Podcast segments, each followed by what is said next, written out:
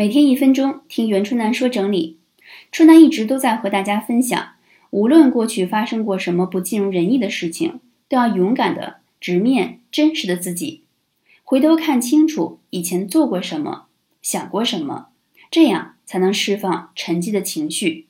你可以通过看以前写的文字、拍过的照片上自己的容颜，以前都和什么样的人频繁接触，经历过什么样的事情。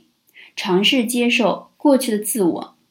最近我尤其特别喜欢在印象笔记中开启几个对话内容，和过去十五岁的自己、三十岁的自己进行对谈。